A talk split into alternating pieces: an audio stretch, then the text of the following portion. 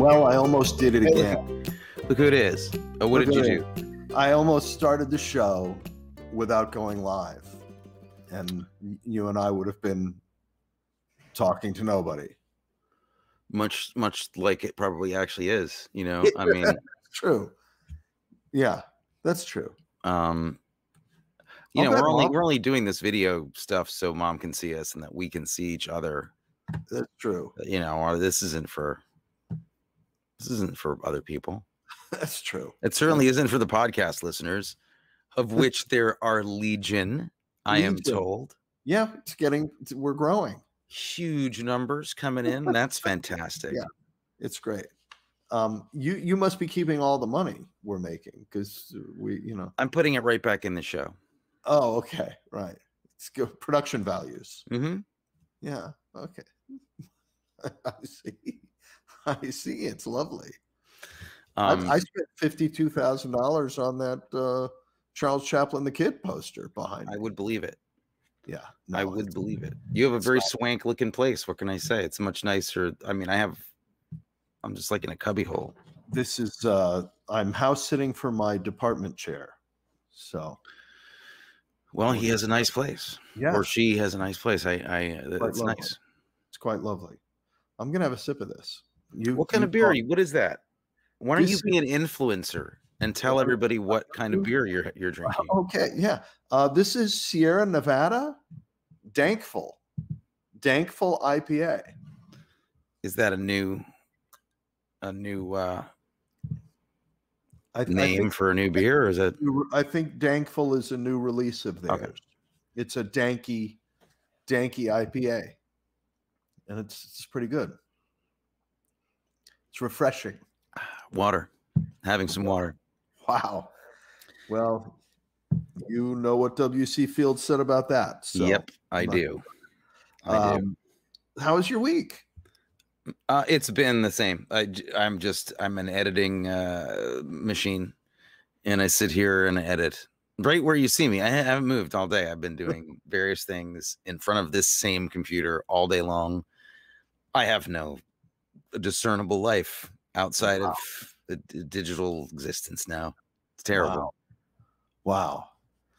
Um, You're going to be like Johnny Depp in that movie where he becomes part of the computer eventually. oh, Transcendence or whatever. Yeah, Transcendent. what- yeah, Yeah, whatever that was. that was a great one. oh boy. That was a good time. Yeah, wild ride. Um, How about you yourself? Did you have a good week?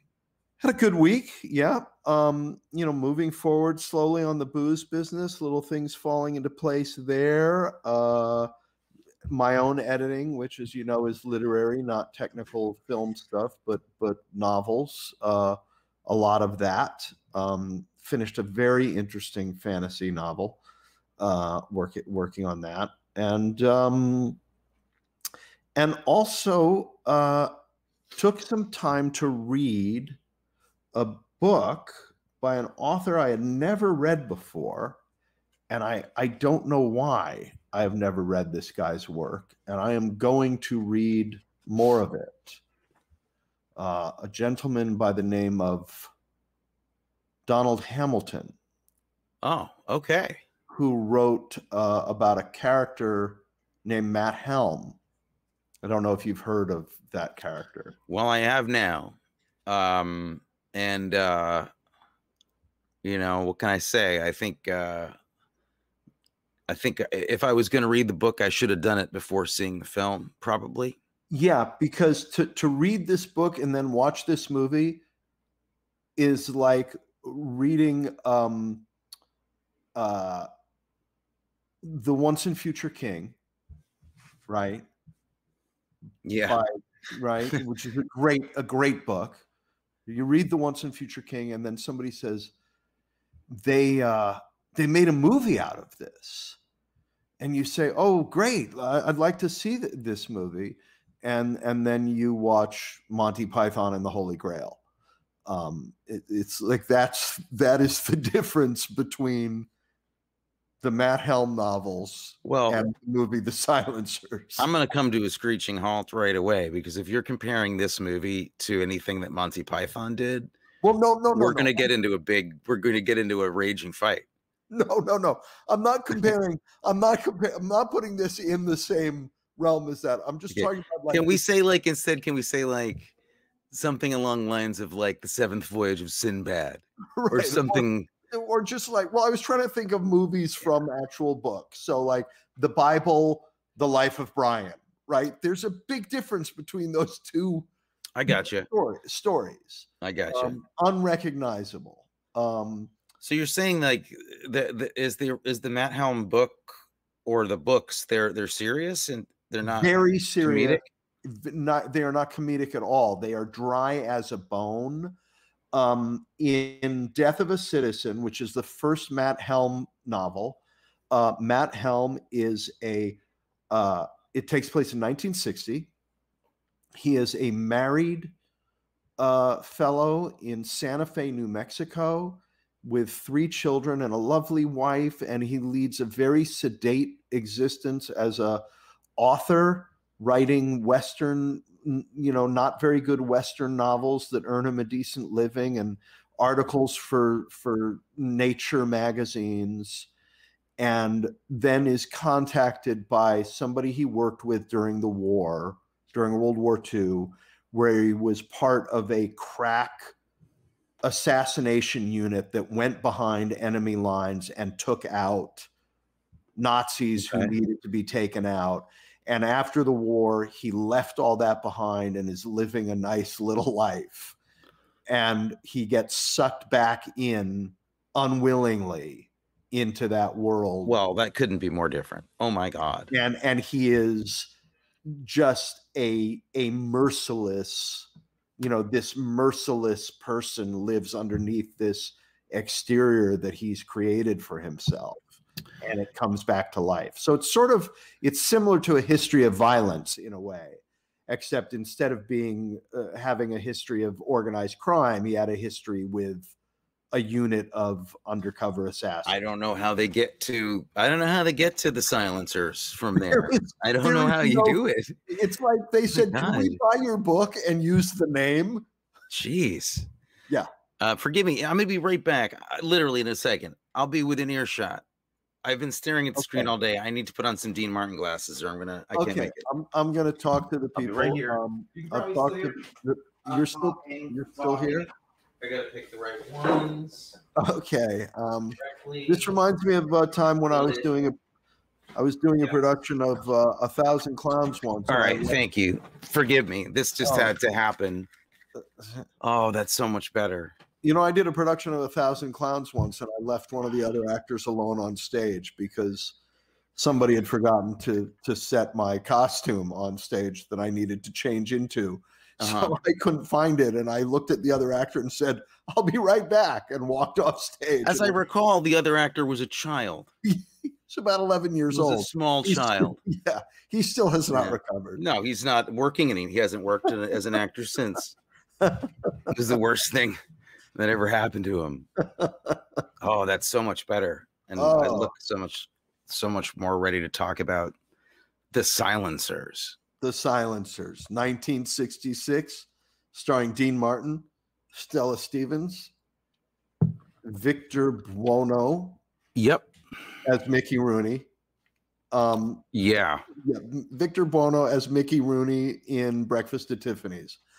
Um, and uh, who who else? There's some actually there, there- there's some Robert I- Webber, Robert Webber, Cyd Charisse, Cyd Charisse, um, James Gregory. James Gregory is spectacular. So happy every time I see him. Yeah, I mean he he's he's just a he's just a curmudgeon. He's the most curmudgeonly man, Yeah, the sourest, dourest, most disappointed man. yes. So, um, so uh, the the Silencers. Dean Martin plays a uh, a um, spy with a, a group called Strangely ICE.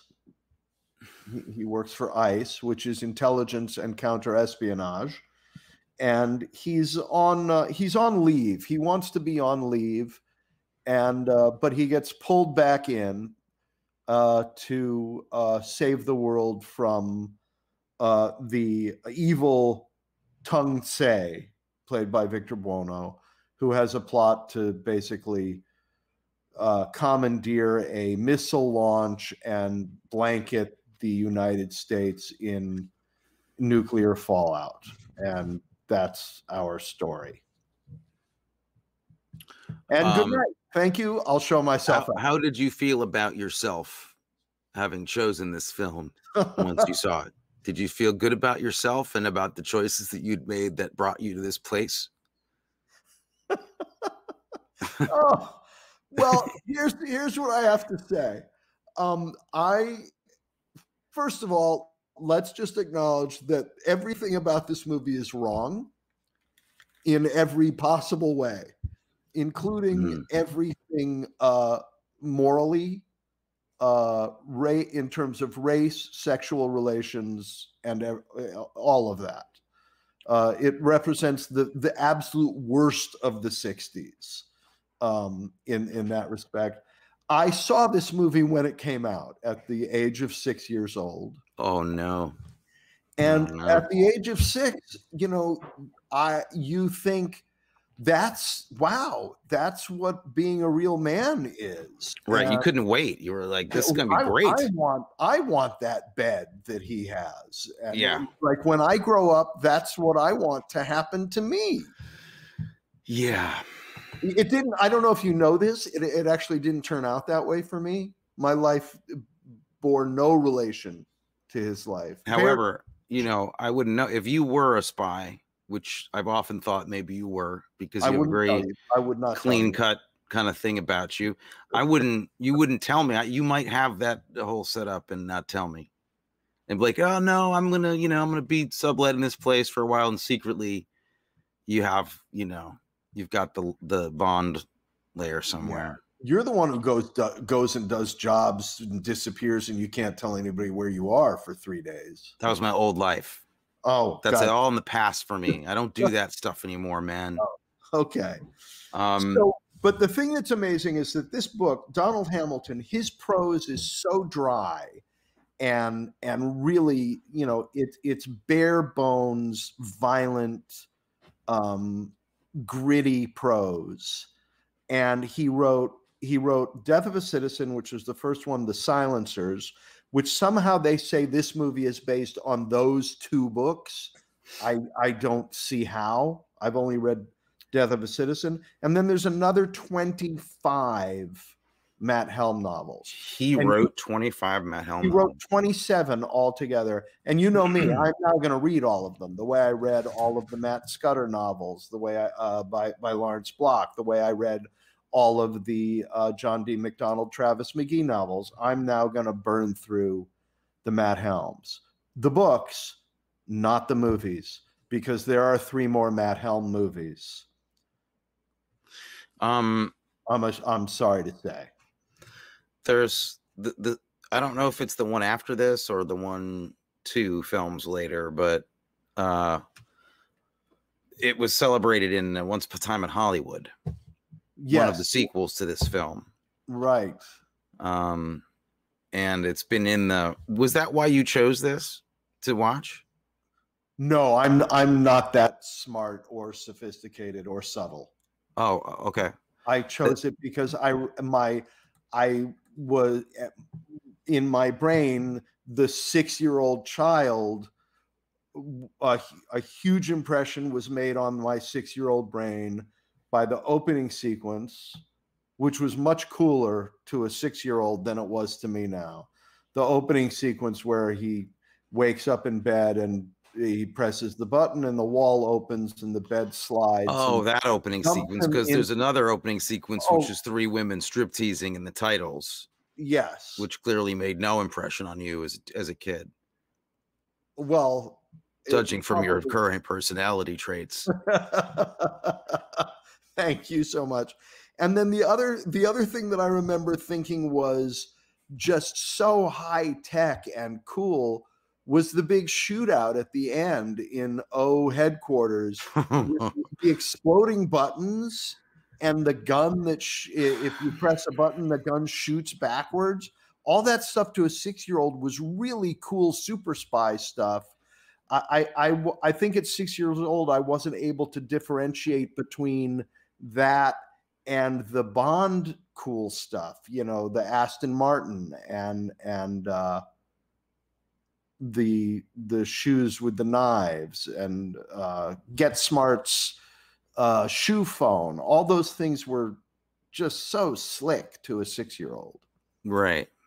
Which, of course, was the target demographic here that we're talking about. Well, except for the striptease stuff, I'm hoping. And the constant drinking and smoking and, and drinking and driving. uh, uh, escapades. Yeah, and the drinking while driving. It's was- it's everything that you could do uh, wrong. You, they did. Yeah. So where where do you, where do you want to begin? Because I, I feel like we should bring some order to our discussion of what was wrong with this movie rather than just scattershot repartee. Wh- What was wrong with this movie? Gosh. Um, they made it. Yeah, they made it. They they they said yes. Uh well, uh, what's okay, let's talk about what's amazing about it first, which is that there is something really amazing about seeing uh uh a probably inebriated Dean Martin um like making a movie on a break from his Vegas jobs, you know, cuz playing Vegas at that time was that's what it was all about. Like the Rat Pack was ruling Vegas in the in the 60s as you know and so I was just thinking about what his life was like like headlining in Vegas over the weekend and then jetting back to LA for you know, on a red eye from after you know doing amphetamines with his friends to uh to shoot a couple of scenes and then try to cram some lines and just not really get them but not really care I- the whole you know the whole You- scene You got the sense when you were watching this that he didn't really uh, care and invest in. Um, Look, I like uh I like Dean Martin. I think he's been great in a few movies, but I've ne- I've I've never seen a lazier movie in general than this. no, it was eh, astoundingly lazy. It, it it's just so lazy. I mean, I don't I don't mind ridiculous comedies, but I mean, I think the thing I realized was that this was I, I this is what I thought the president president's analyst was going to be. Me too. and was really surprised that it was not at all this uh, you know? Um so i'd say like if you like this kind of thing but want to see something with some smart you know some smarts see the president's analyst over this movie i really honestly felt this was kind of a waste of my time. Like this could have been a super cut you could see a super cut of this movie um, in about 15 20 minutes and get all the fun moments and ridiculous stuff and get the plot and get everything and then you'd get it uh, but i mean uh, none of the gags worked eh, to me I, it just none of nothing was landing nothing was landing it was it was kind of rough Wow.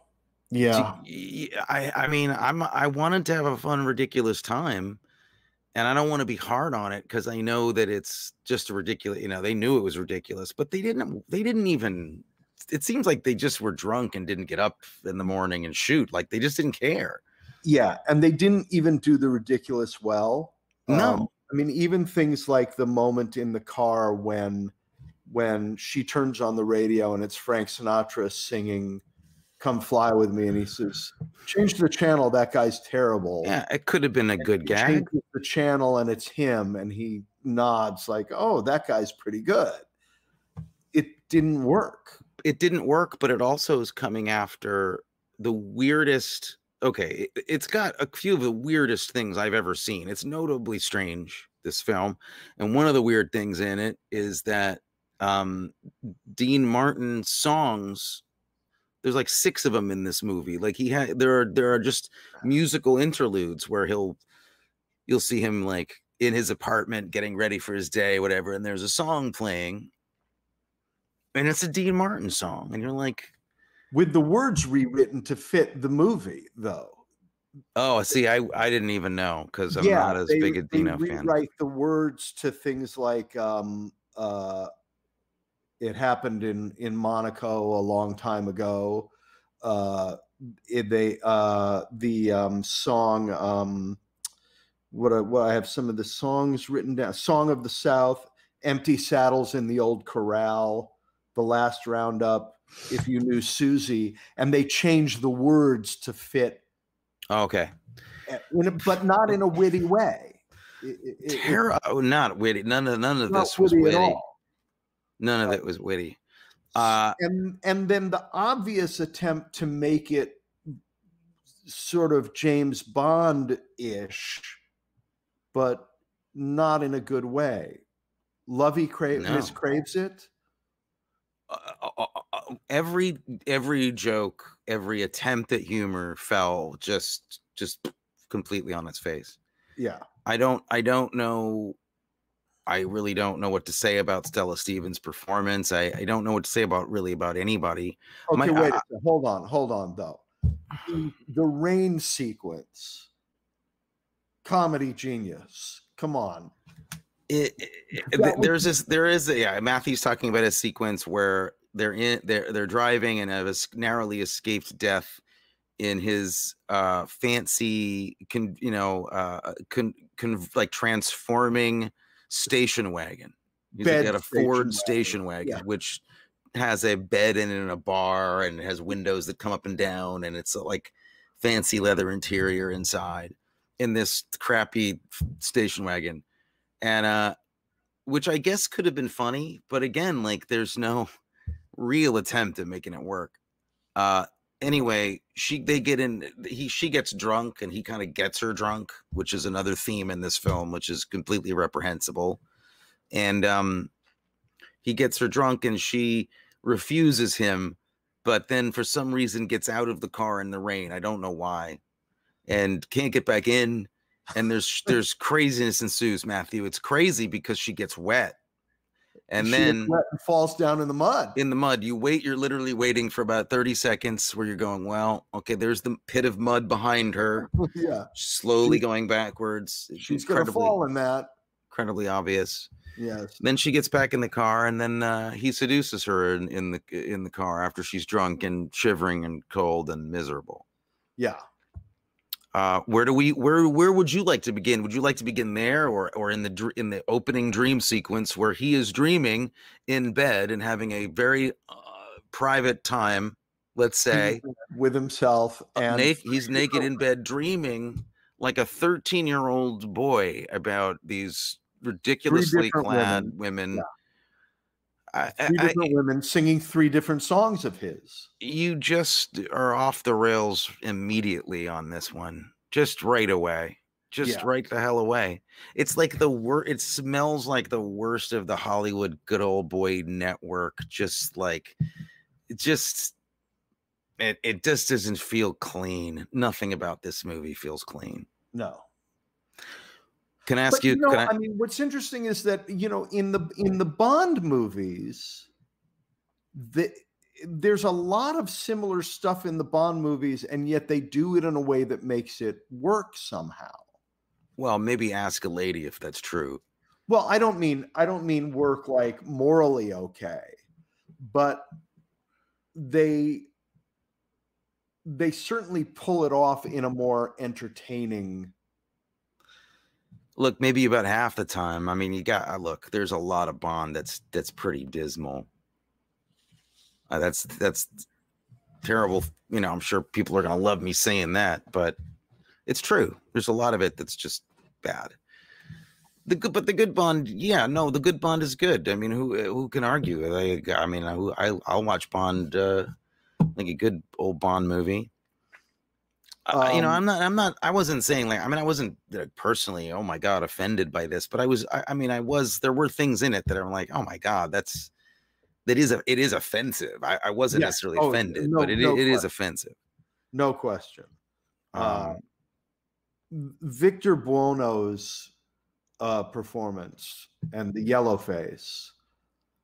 I'll um, tell. Yeah, I. It, is it really. It's really bothersome, man. I mean, it really like. What's what's yeah, it's really it's really upsetting. Um, Um, and and and and you know, and honestly, it's upsetting for a lot of reasons. I mean, it's upsetting obviously because it's it's it's just it's racist and it's it's messed up. But it's also really it's upsetting because it's just ill thought out and poorly conceived and done and in every other way too. Like that that the whole that whole character. Okay. Um, can we? Is there any anything in the movie that is praiseworthy? Well, yes, I have a list of best and worst things. Well, of course. so And, and the list of best things means these are the best things in the movie. And the list of worst things is means the worst things that ever happened. Okay. If you can see the difference in the meanings of the lists. Yeah. yeah. Meaning the, the best things are still bad. the best things are not necessarily good, but they're just the best just the things best in this things movie. In this movie. Okay. Um so my my okay, I have a favorite thing in this movie. All right. and uh, uh, which is a favorite in this case it's a it's a a, a character a person but it but there's so few things that are good that i might as well just say thing because it keeps it a little more honest okay. do you know can you guess what my favorite like unironically the thing that i'm like that's i like that that is good i want to see more of that please Ah. Um. Wow. Uh. other than you know lingerie other than lingerie. Uh. No, I can't. Robert Webber Oh well, yeah, yes. Robert Webber's fantastic. Robert Webber playing the organ by the piano by the pool, I could watch all night long. That was Well, it fantastic. took me a long time to figure out that that's what was happening you know, there's no piano. He's not. There's no piano. because he's sitting he's sitting next to Stella Stevens and he's just going, going, and I'm like thinking, why Yeah, is it- he it's moving great. like that? Why is he doing that? And then suddenly I realized that very faintly I can hear organ music, Yeah, and he's playing the organ. he's organ. playing a Moog organ. That was great.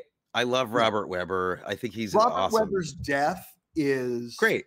priceless. It was really good. Not being able to figure out that he shot himself. So in he the does it again. Gun, so he does it again after a long time, though. Like it takes him a long time staring, and then blows a big hole in himself again. It's great. Yeah. Um, Yeah. So you know, best things about it all have to do with Robert Webber. I I, I loved Robert Webber. I, I think he's fantastic.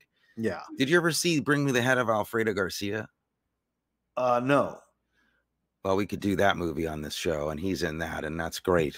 That's great he stuff. has another great moment in this though which is when um Cyd Charisse gets shot and is dying and he and Daliah levy is or levy or levi however you pronounce her name um La- lavi Da- Daliah Lavi lavi right. I think that's it. it gets to her and Robert Webber picks her up and throws her across the stage Yeah. that was i i'm hoping that was a stunt person because whoever that was kind of went flying They weren't. Didn't look like they were. uh They weren't taking care of the ladies in any other respect on this one. They didn't seem to be checking how see how they were feeling most of the time. Um, um, I, I I think now speaking of this is an appropriate time to ask you. wh- Am I who- sorry? Who in this movie? No, I know you're sorry, and you're gonna you're gonna pay. But uh, who in this movie, making this movie, who behind the scenes had it in for Cyd Charisse this bad?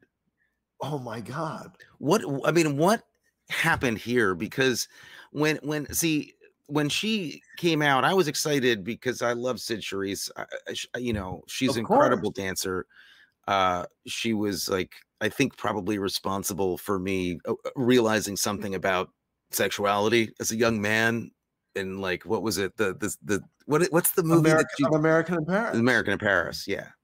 And it's like this this she's just this iconic, fantastically famous person, and to see her.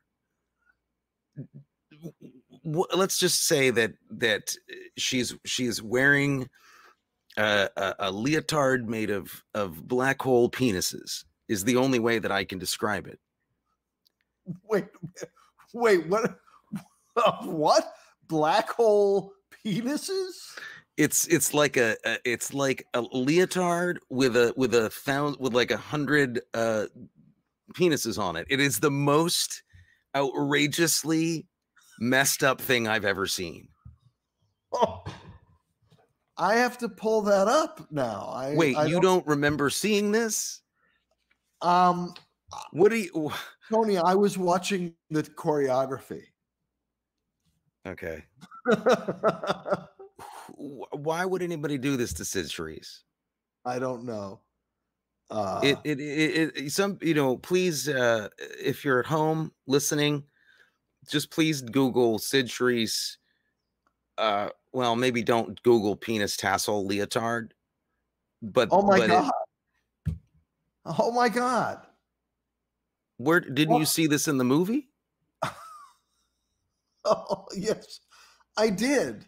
I did see it in the movie, but I Amelia and I were sitting on the couch just going, why do they hate Cyd Charisse? What did she do? Somebody she pissed somebody off. Like must have.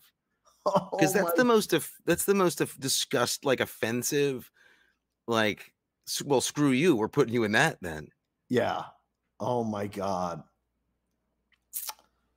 So there's Wow. that I'm I'm sorry I picked this movie. I no don't please this is the you know we needed to face this this is a part of our culture we had you know we're you know being white dudes we've got to own up to this part of our history and our culture man this is bad you went to see this really when bad. you were a child this formed you Six you need to years- atone for this old. Yeah. not Six good. The car. Okay, here's a moment. Uh, I will praise. There's one other thing I will praise about this film: the car coming out of the back of the semi. That stunt, great stunt good stunt, and some of the driving until they started getting to the sped up stuff. yes Some of the driving was pretty impressive You're looking at my notes, man. for 66. I have all I was like the second unit stunt driving on that highway is the best movie making in the movie. Yeah, It's all the B team and they did a great job. They were like they hired a really good team of people to make that stuff look good. And so ironically, it's all the stuff that's for instance being projected in the back of that, you know, rear screen projection crap with with Dino and his eh, you know and the drunk lady in the car Stella Stevens. That's the stuff that's projected behind them, and their photo they look terrible. This movie is I- this movie is just mess. off. It's it's so badly shot and lit, and the sets look like paper. I'm just what really? Okay. Uh, there is another actor we have to call out Roger C. Carmel, Why do we have to do that? because he's the best. No, he's pretty great. One of the best episodes of Star Trek, Mudd's Women. Oh, okay. I didn't know that. Yeah, he was very big on. He had a he had one of the most famous episodes of Star Trek, Well, he was in uh, every television show Yeah. in history. and with that that you know that guy can sport that handlebar mustache and and play that thing that he does so well. So I was happy to see him. But do you have any? I have a couple of favorite lines actually that will live that you'll be hearing throughout the rest of our life. I already heard them. You don't have. I've I saw the movie. Yeah, but there are things that I will say to you in the future. One of them is Tung-Tze to Wigman, Tung-Tze to Wigman, Tung-Tze to Wigman, which was pretty great. Okay. But the winning line was congratulations, Tung-Tze, on the latest missile disaster. That was a funny line. That is a funny line. But did they mean it to be funny? I don't. don't I'll give him that. did. I'm sure there was five writers in the back room throwing jokes around that Dino had in his trailer. He was like, "Hey, uh, you know, hey, Big Jim, give us, give us, a, throw us a joke." Sad. All right, I'm going to tell you something else I liked. All right. There's there's one in a movie full of like fighting that wouldn't be on Star Trek. Like talk about Star Trek. The fighting in this wouldn't ever be on Star Trek. no. They wouldn't deign to have it in there. But there is one uh one great slide across the garage floor karate kick to the groin that he does. That's just great. It's a good shot. Happens in uh, one shot. It's kind of nice. Dino actually does it. I think that worked. That was that- probably by accident. He was probably drunk and he tripped, and they caught it on film. They just he, they put his knees on roller skates and they threw him across the, the room. I so I got that. I also think that uh I really liked his yellow turtleneck and his tan suede jacket when he went skeet shooting. I thought that was great. Wow. Those are the things I liked. The yeah, I I feel really bad because there's it's so bad that there's almost nothing to talk about. That's kind of how I felt. It's it is it is too bad. It- you know, because there's nothing to care about. It's not. It doesn't to me. It doesn't make a list of like crazy bad, like so bad it's good. What No. the hell's happened here? Movies because it's just too lazy. They didn't care making it. They they really didn't. And and it, it- it's poorly edited. The jokes just don't work. It's it it looks like a first draft of bad bad writing. Uh, Well, it- actually, you've hit on something interesting. I think, though, not about this movie, but about about bad movies, and and what makes a bad movie good and fun to talk about, and the idea that that you could make a movie as bad as this one, but if you really cared and you were really trying to make a good movie, and it came out this bad, yeah. then it might be really entertaining and fun to talk about. I think so. but what you're hitting on i guess is that you almost that there's almost this feeling watching this movie of of being disrespected by the movie makers Yeah. that they they did not even care about what they were doing they were truly. just, let's churn this out and we'll make some money Yeah, and it seems like an excuse, just like we'll we're, we'll get together, hang out, get drunk on the set. It's gonna be easy. Like it's all gonna don't, be. they don't even seem like they had fun making it though No, not particular. Well, it seems like that. It's like it seems like a not very interesting group of dudes who like to drink during work did it. It's like they, they didn't have fun because they would never have fun. I don't think these people would know how to. Uh, other than Dino, who I don't know, maybe he. uh Well, look, these were successes. He made five of these movies. That's what's Yeah. so crazy. You know, I mean, it is hard to imagine that they made more after this after this one can we can we do you want to start you know do we do we go into like the worst cheap sets you've seen or do you want to talk about the sound like the worst sound effects you've heard in a movie 'Cause no, the- it, it's the- all horrible. the giant farting laser at the end is is like why we're honestly you guys you can do better than this. You can The really do better. The giant farting laser. the whistling bombs like i just it really drove me crazy. Um and you know immediately it's rough because the first thing like how- there's a helicopter shot in the beginning that's just like great just awful. No one cared no the only person who cared was robert webber because he looked like he was really trying to play that piano and there wasn't one but he was doing his best.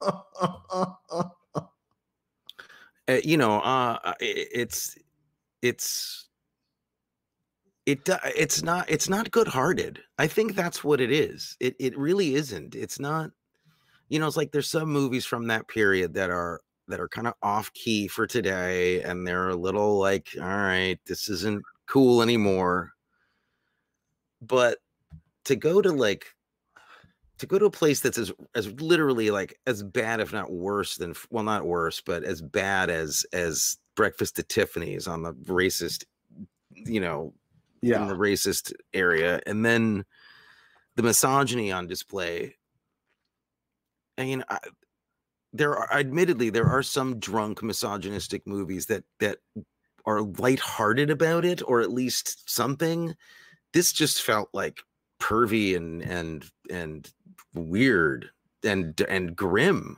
like just he was clearly too old for these ladies and he was getting them drunk and he was smirking at them and it, it i don't know man maybe uh I feel so bad now.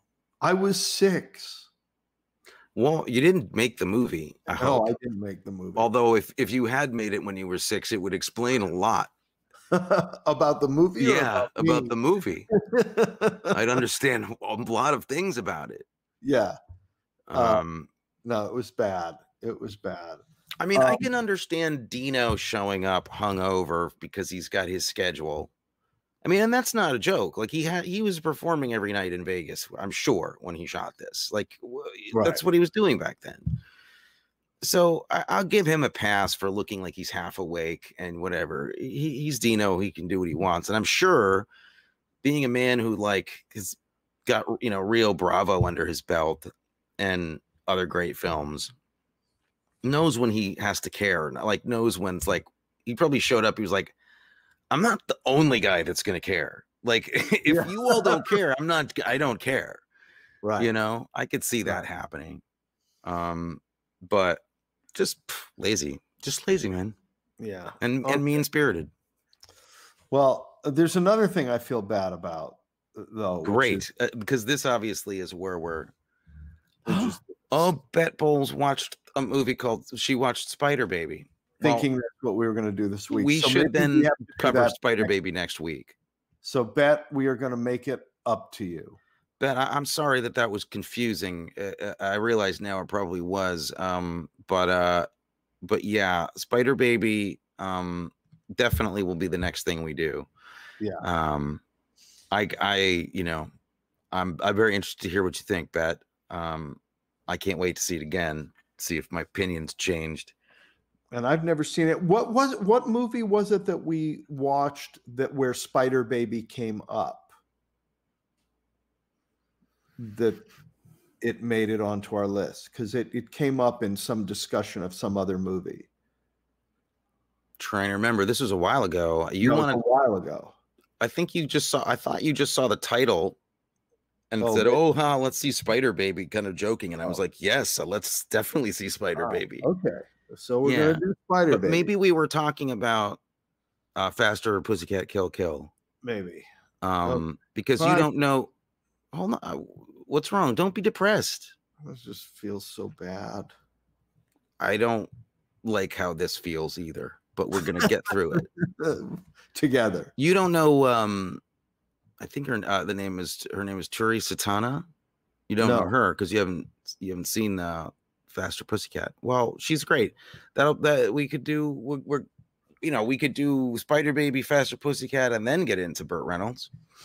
Yeah, well, we have two more weeks in this month. So Um, we're I gonna just- do a, a Burt Reynolds August. I don't know, man. This one is just hard to talk about. Literally. Yeah. It is. It's uh, hard to well, we- talk let's about. Talk about other things. No, let me. Okay, let, before we stop, I do want to say, uh, uh, Daliah Lavi, great, great. She was great. You know, uh, the, uh, the, the, there were a lot of. um I wasn't crazy about what Stella Stevens did. Don't think she's a comedic genius, No. but um, I thought Nancy Kovack was great. Cyd Charisse obviously was poorly dressed, but great. um, and uh, there were a lot of women who probably I'm not naming who gave their talent. Their there's they danced, they sang, they were half naked doing strip teases, all like you know making the making money and doing the job that they got, and it was uh they all you know they all should be at least um applauded for uh for getting through it. I, I just uh I was it was appalling. It was. It was appalling. Uh, so to try and lift the mood a little bit and talk about something uh, with with some quality to, to, to bring us up. Um, I am watching two things now that are pretty darn good. Hacks, which is Jean Smart's show on HBO Max. Have Right. you watched any of that? No, I have not seen it yet. She's pretty terrific. Love her. Very good. Love her. Very good. And then a very, very, very dark show called uh, "Tell Me Your Secrets." Oh, is this the Finlandian show about the murderers? no, no, that that was uh, the Valhalla murders. Oh, right. Tell Me Your Secrets is Lily Rabe as a woman who is in a relationship with a serial killer and ends up in prison for a while and then comes out of prison into witness protection. Um, and has a but one of the one of the mothers of one of the victims is starts looking for her Amy Brenneman is the mother of, a, of of somebody who they think is a victim of this guy, but she's still missing. And Amy Brenneman insists that she's still alive, so she's looking for the woman in witness protection, and it's sort of unrelentingly dark, but very well done and very disturbing. Um, what's So that I one just- called again? That's called "Tell Me Your Secrets." Okay, Hamish Linklater is in it as well. Because in tight. Um, uh, I I watched a couple of things. Uh, I mean, I, I watched um, Fear Street. Uh, what was it? Fear Street, 1994, and Fear Street, 1976 or something. Seen those those horror movies on Netflix that are like based on the R.L. Stine books? oh, Um, okay. Fear Street. I didn't watching? know R.L. Stine had that much hyper violence and uh, and crazy crazy sex and nudity in it. Isn't he um, Goosebumps? R.L. yes, Stine? he, uh, he is. I, there's there's plenty of goosebumps. Let me tell you, of Oh, all kinds. But I guess this is stuff that he wrote for older folks because I don't think there's Mm. nudity and stuff in the Goosebumps series. That's for kids.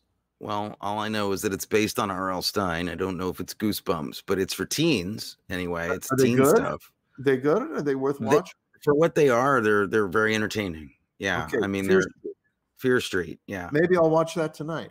they're they're uh they're entertaining they're they're in the they're in the realm of like uh, i guess you could say it's kind of like uh stranger things of horror you know Oh, great. Okay, I'm gonna watch. so it's very one of those tonight. nostalgia drenched and and um and you know and uh and kind of fun. A lot like of references. A lot of references. a lot of references. The first movie is very much like got a lot of scream references and stuff Okay. like horror from the 90s and the second one in 75 like the one in the in the 90s takes place um in a suburban town like a Stephen King like town. The one in the 70s takes place at a sleepaway camp. Um there's a third one too which I haven't seen yet. Those Oh, are fun and then I did a I did a deep dive into some like art film stuff that I hadn't seen. I had not seen a film uh, called um, Taste of Cherry. Um, it's a film from an, a, a- an Iranian filmmaker named Abbas Kiarostami, uh, who I don't know. I think he's still alive. Um, he uh, had trouble making films in Iran. They kind of made him stop for a while, the government. But in the 90s, he was going strong and he made this incredible movie, which is like a just a great example of slow cinema, you know, um, Mhm. but very con- con- contemplative and beautifully shot and very emo- very powerful emotionally by the end of it. So if anybody's out, out there is really interested in kind of like heavy duty art, Europe, not European, but foreign art film, um, check out this one, Taste of Cherry. It's incredible. Well, I guess uh, I guess we're gonna have to wrap it up a little bit early tonight because I just picked a I just picked a loser. this movie is a wet blanket on on life. It really Yeah. is. You're watching the thing. You're watching a thing that nobody who made it really wanted to show up to make it. Um, I'll I'll just leave you with this though. Here's one thing that I am grateful to this movie for. That it did introduce me to the work of Donald Hamilton. okay. which is right up my alley. If if you are out there and you are somebody who enjoyed the works of John D. MacDonald, the Travis McGee series, um, any of those old hard-boiled series detective novels, um, Donald Hamilton and Matt Helm are somebody you should explore. And I'm wondering if people got turned off of him because they thought that the movies bore some relation to the books, which they don't. He must have been pissed. Yeah, I'm I'm, I'm gonna look into. He also wrote a couple of western standalone western novels that got made into into big uh, films.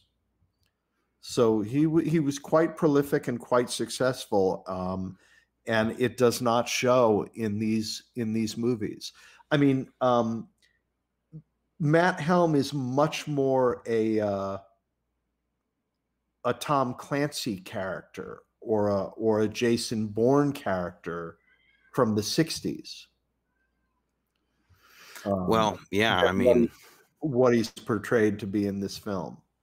Oh, this is a joke. I mean, this is like you know, uh, it, it, it's it's.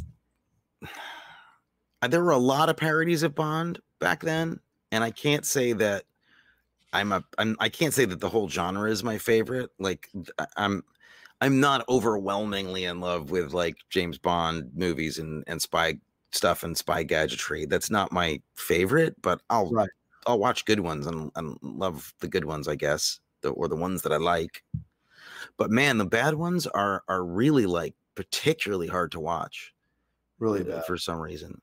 Yeah. I mean, this honestly makes an episode of Batman from the 60s look like a Fellini movie. Yeah. It, it, it's that eh, we're talking about that level of care that did not go into making the silencers. When you see literally an episode of Batman or even Gilligan's Island, that's that's made with m- more care to the jokes, more refinement in how it's shot. Like literally, I I, yeah. I mean, it's it was I, it was very surprising.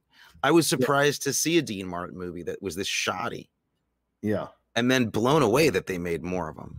I just yeah. I was like, what did people see in this? Because it's also a simple plot because they're just it's one of those movies where they're just going. You don't really ever really know where or why, or they're just on the run, they're getting chased, or they're heading after a thing, a clue.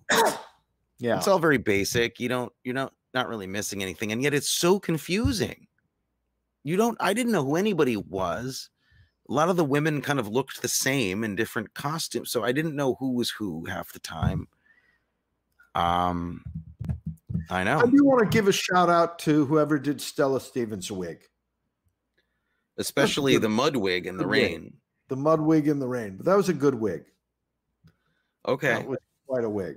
I find that to be a i think a strange comment. I don't know if you're being serious I am being serious. It was a, it was a wig. It was that. It was that. Yeah. Um boy. Really rough, man. Rough going. Yeah. All right. Well, we'll try to do better next week, folks. Or much either, worse. Either so that we can movie, really, you know, yeah, a better movie or a bad movie that is that is fun. Thank God you didn't like this. Oh, it would have been the end of our relationship. It's hanging by a thread as it is, so we don't need that. wow. Not a chance. Wow. Wow. I love you like a brother. I love you, brother. All of it. All right. Well, we'll see you all next week with Spider Baby. Spider Baby, a much a much better film. Um, I hope you agree, Bet. Thank Let's see. God. Let us know what you think. Good night, everybody. Good night. You've been listening to the Arkin Brothers talk about movies. That's my brother Matthew Arkin. And that's my brother Anthony Arkin. And we are interesting, irreverent, and irrelevant. But you can follow us on Instagram anyway. You can also subscribe to our newsletter and check out our merch. And you can do it all on our website. Just follow the link on your podcast app. Or if you really want to stalk us, head over to arkinbros.com. You'll learn more about us than anyone would ever want to know.